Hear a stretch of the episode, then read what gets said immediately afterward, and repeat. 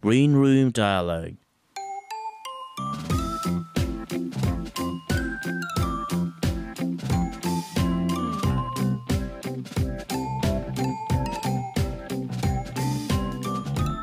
今日も大変お疲れ様です。えーグリーンルームダイアログ、ハッシュタグ G ログの鉄です。えーこの番組は、ポッドキャストをきっかけに知り合った友人知人とグリーンルーム、いわゆる楽屋でわちゃわちゃ、ぐだぐだトークできたらなという番組です。ゆるい空気をお届けすることで少しでもほっこりとしていただけたらと思っています。お耳に合いましたら幸いです。では、えー今日は前回に引き続き、えー30代芸能ロバタ会議のジョーさんの楽屋にお邪魔しておりますよろしくお願いしますよろしくお願いします。はいなんか自分の番組の時よりも緩い入りそんなことないかああ、いや、どうですかね。多分 多分めちゃ緊張してるんで、はいなるべく緊張しないようにゆっくりしゃべろうと思ってます。そうなんですねはいまあジョー君とはちょこちょこねそうですね何回かね遊んでえーいただいておりましていや、こちらこそ遊んでいただいております。ええええええまして一度美術展もねはい。い 現代アートの美術展に一回、行きましたね。はい、お付き合いいただきまして行きましたね。でその後カレー食ってああ、カレー、そうか、カレーはそうでしたね。で一緒にボエちゃんのとこのお店行ってうんうんうんうん。でカラオケ行って飲み屋行ったんだっけそうです。から1時間ぐらい間があるっつってカラオケに行って、でああそうだそうだそうです。前回の配信会でもカラオケが趣味みたいな言いましたね。ねはいこともあったのでジョー君カラオケ普通に上手です皆さんいや、上手ではないんですけど、歌うのは好きっていう感じですね。ディズニーのアラジンの なんだっけあれはフレンドライクミーですかねう。ん、セリフ回し歌い回 し節回しがすごい上手でしたいやーもうもうもはや歌じゃないんですけどね単純にあのなんだっけあもともとの声優さんの名前忘れましたけどあの歌うとめっちゃスカッとするんでカラオケにおすすめですであとは出身のね広島県のはいスターの、はいポルノグラフィティのはい歌真似も入れつつ、そうですねそうですね、はい中やっぱ広島で育つとポルノはなんか全員男は多分一度は通るのであそうなの ぜ全員一度は通るんじゃないですかねあーでそそれうなんでだカラオケでなんか声真似とかをしてるとなんかそれがなんか癖になっちゃうみたいなうんうん。まあ、昔の方がもうなんかもうちょっと似てたなと思いつつも、まあ、なんか名残は残るって感じですね そうな の実はえっ、とカラオケ動画僕持ってますおジョー君が歌ってるやつあそれは本当に知らな かった。怖っ いや普通にうわマジでうめえと思ってえっ、と回しちゃいましたあー急に本当にあった怖い話みたいな感じになるん ですね。えーっと、公開していいんですかね。絶対ダメ ですよ。絶対ダメですよ。え、公開して、公開したらまずいですかね、やっいぱやいやね。もうそしたらもうなんか強い磁石とか持って哲さんに近づきます。わかりました。やめときます。 さて、じゃあ今日は、えーっと、2回目ということなので、ジョー君の、えーちょっとパーソナル部分に、はい、焦点を当てていきたいと思いますが、はい。えーお名前はジョー君で、年齢31歳。そうですね。はい。そうですはいえー趣味特技は、えー本屋とコはいーヒーとあとまあ今話になったカラオケ、おい。はい、ですかね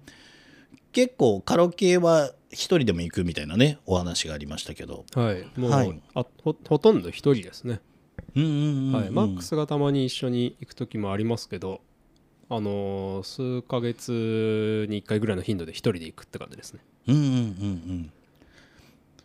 マックス君ちなみに何歌うんですかそういう時はマックスは洋楽とか、おーまあ、西野カナ歌ってみたり生き物係歌ってみたりあとラップが好きなのでへえたまになんかラップ系を歌ってるイメージがありますねうん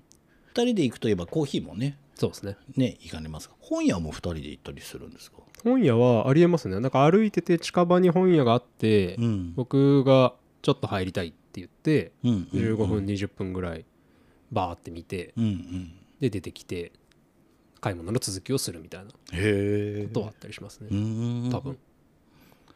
そんな趣味のお持ちの翔くんですが私はよく人から〇〇と言われるのこの〇〇に入る言葉はというところでから話入っていこうと思うんですがそこの、えー、〇〇に入る言葉は何でしょうかはい、実はこれちょっと迷ったんですけどはい多分多分真面目って言われることが多かったような気がしますでもなんか最近はそんなに言われないなと思うんでうんうんちょっと結構迷いましたまあでも強いてあげるなら真面目かなとは思いおますおーどんなところが真面目なんだと思いますかなんか硬硬 ぶ硬いというかあれ急になんかネガティブな表現になったないやでももそうそれが一番よく言われる気がしました あのなんかそうなんだ、ネガティブネガティブだねって言われることは結構多かったですね飲み屋とかで喋ってるとなんかああそういうことそうそうそうそおうおうおうおううなんかそんな悲観的なかん捉え方しなくても点点点みたいな会話にしちゃうことは結構多かったんでうーんネガティブとか言いますかねでもなんかクソ真面ブ、うん目うむんまあ難しいですねなんかあんまりこうはっちゃけたりとかこうオープンにして遊ぶとかうんなんかおはしゃいで楽しむっていうのが多分すごい苦手なのでうんうんうんなんかそういう意味でこういつも多分シリアスな感じとか落ち着いた環境の方が多分落ち着くうーんので多分全体的に真面目っぽい空気にはなってるかもわかんないですね。じゃあ自分が真面目だねって言われることじゃ別にそんな抵抗もないしうーんああーでも うんそうネガティブなんであーじゃあ今お前おもんないなって言われたんだなと思ってじゃあなんかちょっと面白くならないばならないんだなみたいな感じの解釈でなんか考えたりし ますね。うんえーもう早くも真面目な感じが出てるけどまあでもそこはジョー君のいいとこな気がするけどなジョー君らしいところでもある気が僕はするけどどうですかね、まあ、うんみんなと一緒に遊びたいなと思うんでなんかそんな真面目なだけだとみんなと一緒に遊んでもらえないんでまあなんかどうにかならんかなとは思ったりはしますね、じゃあその真面目さは子供の頃からですかえっと多分そうだと思いますなんか多分小中とかのうち頃からななんか何をやるべきかとか多分そういうことは意識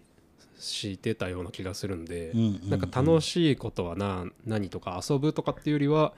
なんかそそれでもやんなくちゃいけないことは何かとかうんうんなんか嫌だけどしなくちゃいけないことは何かとか多分そういうのは多分遅なんか多分そういうししつけというか教育的な感じだったとは思うんで、うんうん多分そういうのは猫にある気がします。うんうんえ子供の頃はじゃあどんな子どお子さんでしたかって言われたら真面目な子って答えますうーん多分そうだと思うんですよね中うん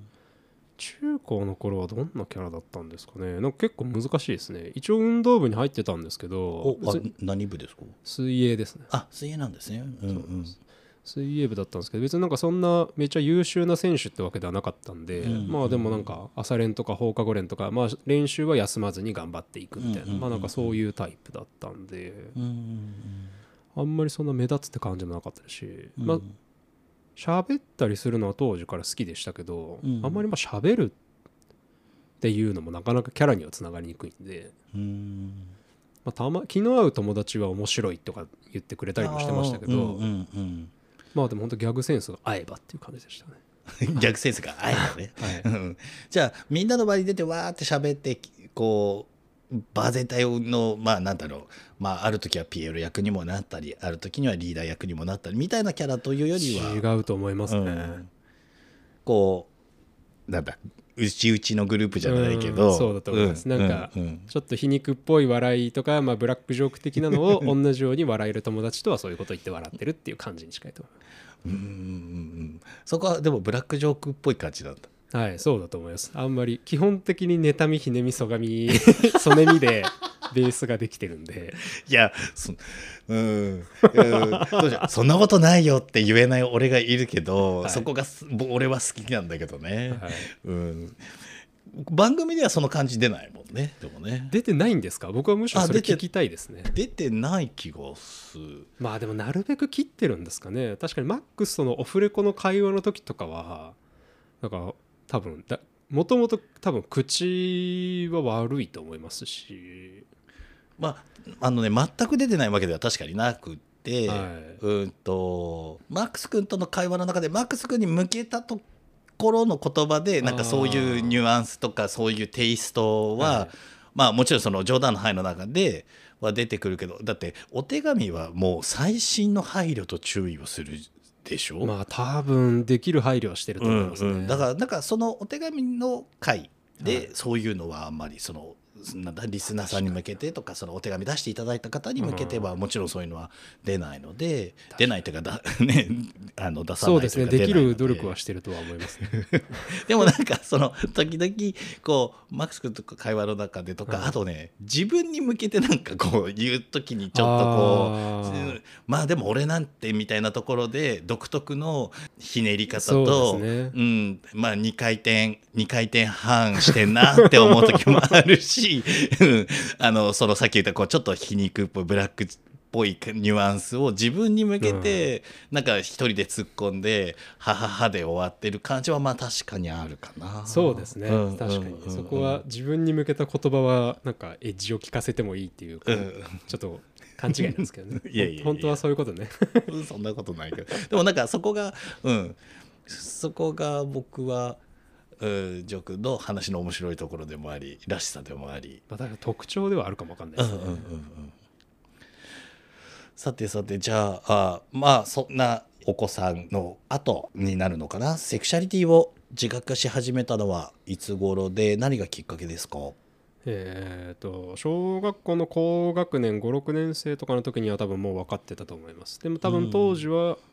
ゲイって言葉まで知ってたのかどうかはあんま分かんなくてうんいわゆる当時のその両思いの女の子みたいなのもあったりはしましたねうんうんうんでも別にそれ以上どうこうとかなんかことにはならずなんかクラスなんか一時期そのクラスメートなんかだ誰か好きな女の子はいないといけないみたいななんか好きな女の子あーはい誰って聞かれはたいはら誰って答えないといけない時期みたいなのうんが多分あったと思うんですよね、うん好きな女優の一人と好きなグラビアアイドルの一人ぐらいはピックアップしとかないといけないみたういんな、うんうん多分ああいう時期に言ってなんか何々ちゃんもジョー君のこと好きらしいよみたいなぐらいのテンションのことはありましたけどまあでうもんなんかそれ以上の深まることは何もなかったですし、うんうんでシンプルに野球部の男の子めちゃくちゃ可愛いなかっこいいなと思ってたんでうんうんうんうんであとはラジオで一回言ったと思うんですけどなんかブックオフに行った時にうんうん「あのワンピースの BL 本をよたまたま読んだことがあって。うんありましたねそれで配信会ねそうあれがゲイという概念を知った時だったのかどうだったのか決め手だったのか分かんないですけど、うん多分小学校高学年には自覚してたって感じですね、うーんそのじゃあ両思いの女の子は今思い返してもそれは恋愛感情は恋愛感情だったうーんまあでも性的な興味はなかったですね、ああまあまうん、おっぱい触りたいとかとかうんうんうんうんなんか裸でうんぬんかんぬんみたいなのは何にもなかったですねあ、うん可愛いい綺麗な子野球部の男の子には若干ありましたねあそういう性的なうんぜのはあったと思ういますあったと思いますうんうんうんうんそのさっきの「えー、とワンピースの BL 本はもうちょい後なの年齢的には、いや多分ほぼほぼ同じ時期多分そうだと思いますああーんまなるりほどなるほど中学校前半だったか小学校高学年だったかがちょっと曖昧ですけど、うんうん多分ほぼ同時期だと思いますねうんうんうんうんうんじゃあちょうどそこら辺の時にこうまあいろんなことがあ重なってなんか輪郭がちょっとずつこうみたいなどれが決めてってわけではないんだけどっていう感じで自覚に至るみたいな感じなそうのだと思いますねなんか組体操の時にこうやんちゃな男の子たちがあのーカットになるんですかねなんかまあって言ってよ言ってなんかみんなで大はしゃぎしてる時に、うんうん同じテンションでははしゃげねえなと思った時あたりにうんうんなるほどねみたいあそうなんだなあそっちの傾向じゃないからな感じねこれはねみたいなあーじゃあなんか他の男子と混ざれなさみたいなところも自分の中に違いが感じ取ってっはいっていう感じですかね、どうやらこれは多分自分が外れ値の方だなって思ってみたいな、うんうんうんうんじゃあそんなセクシャリティを自覚し始めた頃の昔の自分に一言声をかけるとしたらどんなことを声かけますかえーまあとりあえずまあいろいろ大変なことあってややこしいけどまあドンマイドンマイですというまあねぎらいの言葉をかけて、うん まあ一緒に頑張っていこうねという励ましの言葉をかけたいなっていう感じですねねぎらいと励ましをそうですねはい本当にその2つだと思いますその2つなのはなぜですかその心はやっぱり自分の中ではなんかゲイっていうセクシャリティで、うんまあなんか、まあ、ハハードモードっていうとまあちょっと雑かもわかんないですけど、うんまあなんか普通なんか何も考えずにスルーできてたことについて考えざるを得ないとか向き合わざるを得ないなとは思ってるので、うんうんのんけでなんとなくか奥さんと結奥さんと結婚して子供を作ってうんうん生活費稼ぐために仕事頑張るぞいっていうのの路線に行かないなんかそう人生のなんかやりがいとは何ぞとかうんそれでも仕事にも対するモチベーションどうしようとかうんなんかこう親への説明とかなんかそういういろんなこと考えないといけないっていうなんかトリッキーなモードだとモードの人生ゲームだと思うんでうんうんうん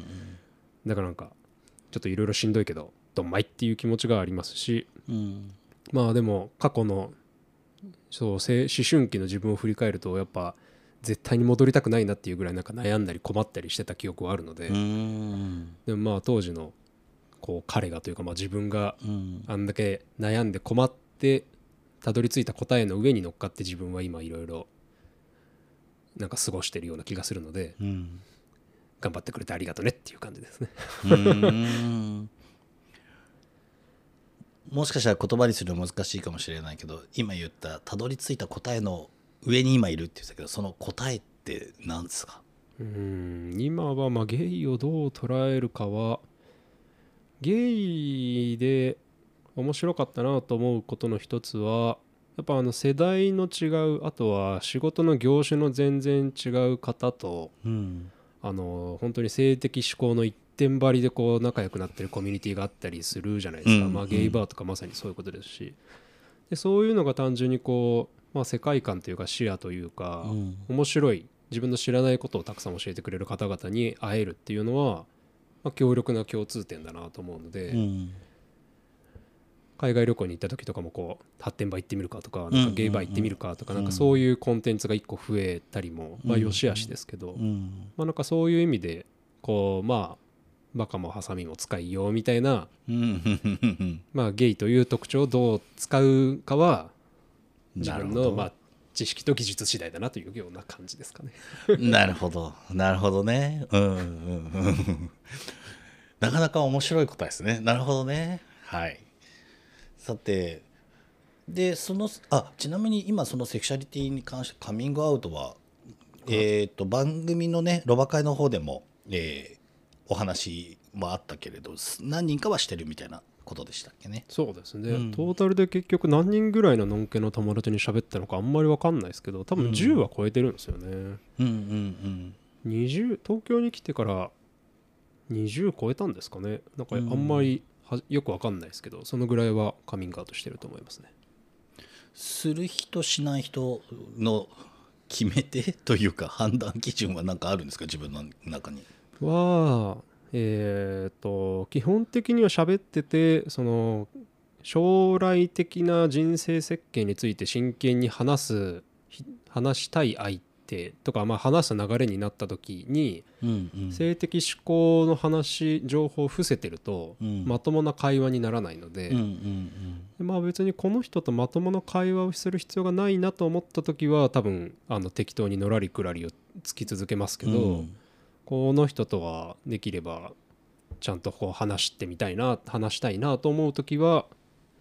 なんかその情報を共有してうんうん話,、話の続きをするみたいな感じですかね。うんうんうんそろそろ結婚しないのって中高からの仲いい友達に聞かれとの話になった時とかにまあいけそうかなと思った時に結婚とりあえず結婚する予定はないなぜならばこういう理由がありましてみたいななるほどじゃあどっちかというとじゃあこの人にカミングアウトしようと思ってすちょっと話があるんだけどいいみたいな感じのスタートでカミングアウトするっていうのではなくてっていう。うんそうだと思います、うんその性的指向の話をしないといけない理由があるので開示なんかその情報を共有したって感じに近いと思います、じゃあどちらかというとその、えー話の流れでとか、まあ、今みたいに結婚の話が前にありきでうんみたいなその中で言うみたいなそうですねなるほどなるほどなるほど、なんかねカミングアウトっていうとね中にはい大事な話があるんだけど今度時間取ってもらっていいっていうところから、ううんん、場をセッティングして「あの実は」っていう感じで言うっていうイメージがあるの方がなんとなく強いかな、うんまあと思言われてみればけどそうかもわかんないですねそれとはちょっと違うスタイルですよね。うそういう意ん、味では多ね分違うと思います。なるほどなるほどちょうどこれが2月の20日なので配信が、はいはいはいねえー、とちょうど他の番組さんでカあミングアウトの。はいはいはいはい話をして、えー企画でね確かにあの確かにえーパキオちゃんの企画でちょう確かどにやってる時だったのでちょこっと聞いてみようかななんて思ったんだけどそういった形のカミングアウトもあるんだなっていうのがねううんうんん。まあ、確かに僕言わのれてみればうん素直な感想ですかね。うんうんまあ、確かにその方がなんか話の流れの中でっていう方が言いやすい場合もあるだろうし、そうですね。うんなんか、うんは基本的に話してリスなんかリスクを伴うしこっちに一方的にリスキーな行為だと僕は解釈してるうんうのんうで、んあなんかアウティングの危険性を伴うだうんうけんうんうんだと思ってるので、うんそれを背負ってでも自分にメリットがあり、まあ、かつむそれをに向こうが耐えてくれそうなというかそれをうんうんい許容してくれるキャパがありそうかっていうので、うんうんでも話したからにはこっちの責任なんでうん自分が信用した相手が相手が誰に話そうがもうそれは自分のコントロール外のことなので、うんうんあなたにならばらされてもしょうがないと思えるという人に喋るって感じですかうんうね。んまあでももちろんねあの、えー他の人には言ってほしくないと思もってちろんるっていうのは言うってね、えー、とロバ会の時にね、はいそのカミングアウトする時の自分なりのお作法じゃないけどこれを言って、あれを言ってっていううわあれはあさすがだな立派だなっていうかあの参考になるなってすごくいやもう思いながら上聞きましたあれはいやもう,、もう心の隙間がもっと空いてた頃の大学生の頃とかにやっぱ痛い目に遭ってる んででもこう話の流れでするっていうことを考えると、まあ、そこら辺のこと自分の中でしっかりこう、まあ、伝え方のメソッドなりうん伝えた上でのリスクヘッジをどうしていくかみたいなことがちゃんと自分の中で整理整ってないとタイミングよくポンと出ないですよね。まあ確かにそれは言えてますね、だからそれがちゃんとできてるんだなっていうのはなんか改めて今日の話聞いて思ったところでした。まあ確かに用意しとかないと痛い目見ちゃうんですよ ねさてでは、えー今現在はいはい。恋人、パートナーはいますか、えー出会いなど、お二人の思い出のエピソードを一つ教えてください。はいえっ、と彼氏いますまだ付き合って1年未満ぐらいなんでそんなに長くはなくてえっ、とあ出会ったのは普段よく行ってる飲み屋さんで隣に彼氏もたまたまその日来ていて喋って仲良くなり LINE を交換して何回か会ってみたいなパターンです飲み屋で会った人と付き合ったのは初めてだったんですごい自分の中では未だになんかこういうことあるんだなっていう感じで割と半笑いな感じですね 年齢は相手が1個だけ下っていうね、お話でしたね。はいはいはいはい。今までは上の方も多かったんでしたっけそうそうっすえーと初めて付き合った人から何人かもうずっと十何個上みたいなのが続いてうん。同い年の子人と1回付き合って、うんで今回1個下の子になったって感じでうすんうね、ん、あじゃあそういう意味では初めてのまあ一応年下そうなんですよそうなんですよなんでそういう意味ですごいこう慣れないですねやっぱり同い年と一個下でもちょっと違うあーでもなんか本当ありがちですけど結局その人のキャパによる個人の個人差の域は超えないっていうのがもうつくづく答えだなという気がしますジェネレーションギャップが出るような年齢差ではないので、うん確かにそうですねうなんか何を許せて何どういう行動をとってどういう価値観でとかどういう見振る舞いでみたいな感じなのはもう完全に個人の域なので、うんうんうんまあ年齢じゃねえなとは思いますねうんうんうんうんちなみに彼のどこが好きになった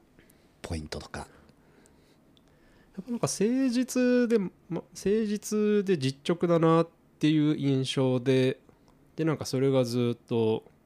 感じ続けててうんそこはなんか順めちゃくちゃ高高得点っていうと物言いが悪いですけど、うんうん単純にその自分の彼氏とかじゃなくても普通に人としてす素敵なとこだなと思いますね。なんか仕事に関しても一生懸命ですしなんか手抜かない感じうんうんうんが普通に尊敬できますねいわゆる飲み屋の会話でよくありがちなタイプどんな人なのって言われたらじゃあ僕はなんて答えてるんですか確か飲み屋でなんて言うんですかねのんけの職場で聞かれた時は我慢強い人っていうことにしてるんですけど、うんうんうんうん飲み屋で確かにどんな人がタイプですかって聞かれたら見た目が自分のタイプでいやでも確かになんて答えてるんでしょうねなんか意外と答え用意してないな ちなみにその見た目が自分のタイプとはどんな見た目なんですか僕幅広いっぽいんですよ多分顔も体もうんうんどっちも自分の中でいわゆる60点の合格点は超えててほしいんですけど、んまあ多分それって全員そうだと思うんですけど、うんでどんな顔が好みですかって聞かれると、うんマジでバリエーションが多すぎて、うんなんか付き合ってきた人も多分マックスに言わせると、うん写真見せた時に、うんなんか「ああ」みたいななんかその になんかその微妙な反応を隠しきれないぐらいの彼氏もいましたしうんあなんかめちゃモテ筋の人と付き合うねみたいに言われたこともあるっていう感じなんで、うんジョークの中ではなんか何こう基準というかこうまあ単純に目がパッチリしてる人がタイプですとかなんだろうひげがある方がタイプですとかなんかそういう感じで言うと単発筋肉質ひげみたいないわゆる王道パターンが多分普通に好きなんで。ああそうなんですねそうゴーゴーボーイはかっこいいなと思いますし、うんうんうんまあ、筋トレはしてるとやっぱかっこいいなとは思ういんますし、うんうんどうですかね、まあ、確かにガリガリよりは普通体型以上なんか普通体型よりはちょっと太いぐらいの方が好きだなあなるとほどうんうんうんうんかそういうのはあるんですけどドンピシャで言うと最近だとあの姫野和樹っていうあうんうんうんうのんラグビー選手いるじゃないですかうんうんうんとかはめちゃくちゃ可愛いなと思いますねなるほど今の彼氏さんはそういう意味ではそこの感じですか姫野和樹ゾーンではないですね何ゾーンですかなんか柔道選手っぽい感じですかねああそんな感じのタイプの人なんだそう身長高くなくて、うんうんうんうんなんか一生懸命筋トレしてちゃんてかちゃんと真面目に筋トレしてごつい感じうの、んうんうんうんでさっき言ったああと我慢強かったりもするのかな我慢強 さは さっきねのんけに聞かれたらそう答えるって話だったけどそうう、ですね、ん、我慢強さはどうなんですかあでもまあ確かに自分が多分やらねばならないと思ったことはその、うん夜とかも遅くまで頑張ったりとか、うんうんうなんんかスケジュールをしてでも頑張るみたいなそういうなんかあ根性あんなみたいな感じのことはたまに思いますね、うんうんうんうんじゃあ外見も中身もそうですねちょっと好きなんですねはい素敵な人ですよさてじゃああ最後もう一つ質問を、はいさせてくださいもし今目の前に魔法の杖があったらどんな願い事を叶えますか 体格良くしてくださいってまず真っ先にお願いしますなぜなぜなぜそれが真っ先に出てく いるやーやっぱゲイライフやっていくにおいてやっぱ体格がマッチョかマッチョじゃないかはやっぱなんか楽しさに影響するじゃないですかそうかなそうでしょあー体格が影響する領域もあれば領影響しない領域もあるからって思うけどねいやーやっぱいろんな人から抱いてくれって言われていやごめんだけねえなっていうのをやりたいじゃない ですかいや別に体格がいいからって抱いてくれって話に何でもなんかんでもなるわけじゃないしねと思うけどまあでもなんかそうなんかショートケーキ一回食ってみたい的な感じです わかりました。はい。で、それがまず1個目で、はいはあい。とはえーっとあでもこんな回答の仕方をしてるんですね今ね、事前の アンケートの回答をチェックしてます、本人が。はい。まあ確かにまあそうですね仕事の課題にへのやる気でめちゃくちゃひなんか困りまくってるんでなんかもうやる気が湧きまくってやりたくてしょうがないっていう価値観に自分の価値観を上書き保存してほしいな神様って思う時はあるのとまあでもそこはあんま深掘りもできないんであこんなこと書いたんですね俺。え、読み上げていただいてもいいですかえーっとこれはこれ何でしたっけマザー・テレサでしたっけ変えられるものを変える勇気を変えられないものを受け入れる冷静さをそして両者を識別する知恵をくださいっていうのありますねあーいっぱい書いたなあとは素敵だなと思う人にこちらからも何か与えられるような技能のある人にしてください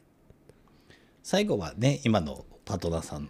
彼氏さんのそうですねちょっとね想定されてるけどはいあとはその、えー、と一番最初のその課題のところでみたいな話にあったところは、えーロバ会の配信会の中でもねあ言ってましたはいはいなんかあ の、えー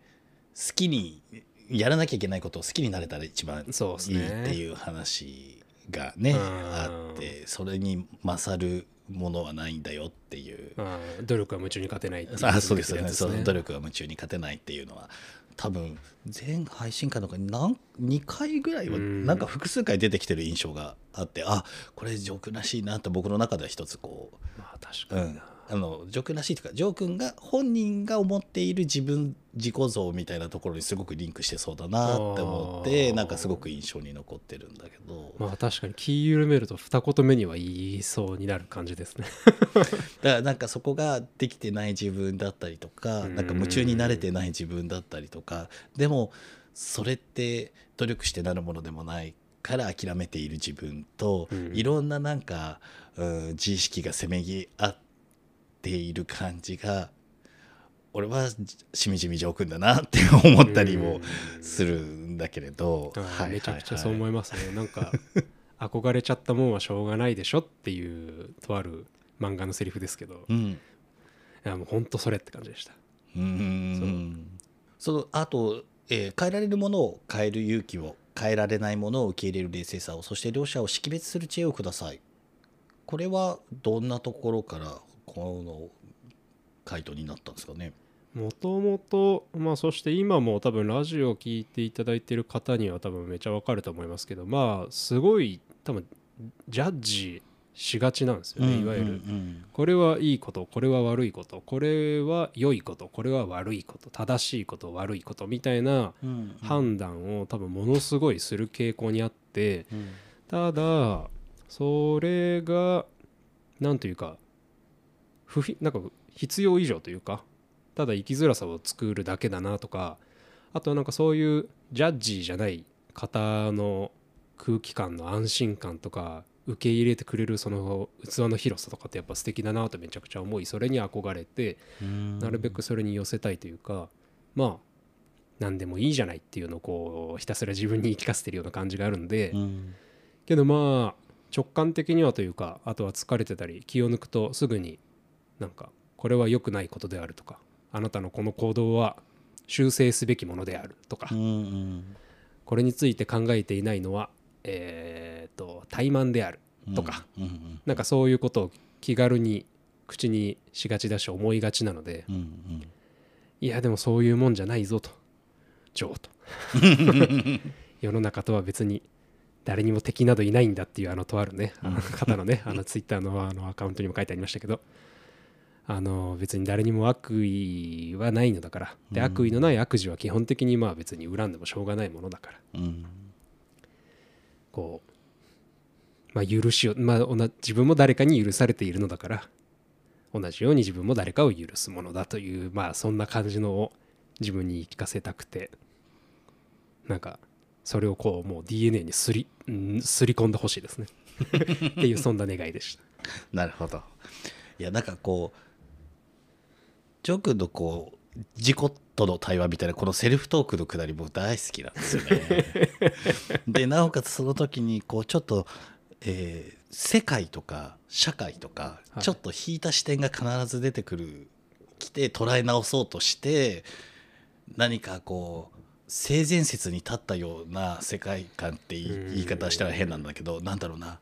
うんと人の温かみとか人の親切なところ良いところみたいなことをまず信じるみたいなうん姿勢でこう一旦引きでせ世界を捉え直そうとする感じが、ううんんいいなっていつも思ってます。ありがとうございますいや、はいまあもうどうなんだろうってそれを取り扱えてないさん現在ですけどいやいやいやでも取り扱えてるような気がしますけどねどうなん結す果。かうねんやっぱなんかみんなで仲良くしたいなっていうのが根っこにあってうんうんでそうですねでそのためには自分がなるべくいろんなものを知っていろんな価値観とか人生パターンとかを知って許容できるようになっていなんか許せるようになればみんなと仲良くできるかなみたいなそういうのが多分根っこにありますかねなみんなと仲良くしたいなっていうのが本当根っこにありますね、うんそれでかいです、はい。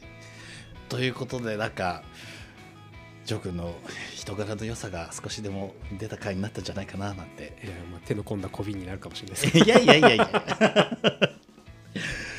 はい。ということで、2回目はそろそろここら辺で閉じていこうかなとえーいうふうに思います。ありがとうございました。ありがとうございましたではこの番組は「ゼロのつく日」に配信予定です10日20日30日に合わせてお届けをしますが2月は、えー30日がありませんので、えー28日に、えー合わせてお届けできればというふうに思っていますまた感想もお待ちしております Twitter でつぶやく際には「ハッシュタグ #G6」G は英語大文字表記ログはカタカナ表記でお願いしますゲストへの一言などつぶやきをお待ちしております、えー2月も20日になって、えーバレンタインも無事に終わって、えー皆さんいかがお過ごしでしょうか、えーチョコレートをね、えーたくさん食べた方そうでない方いろいろいらっしゃるかもしれませんがはいまあえーもしお手元にチョコレートが余っているのであれば温めてホットチョコレートなんかにしてぜひ体を温めてですねえー2月を乗り切っていただければなというふうに思っております。えーどうぞ、えー皆様、えーご自愛くださり、健やかな日々を、えーお過ごしください。そして、この配信を聞いてくださっている今日一日も、皆様にとって良い一日になりますようにお祈りをしております。それではまた、お耳にかかれましたら幸いです。次回は30日ではなく28日にお耳にかかれたらと思っております。では今日はこの辺で失礼いたします。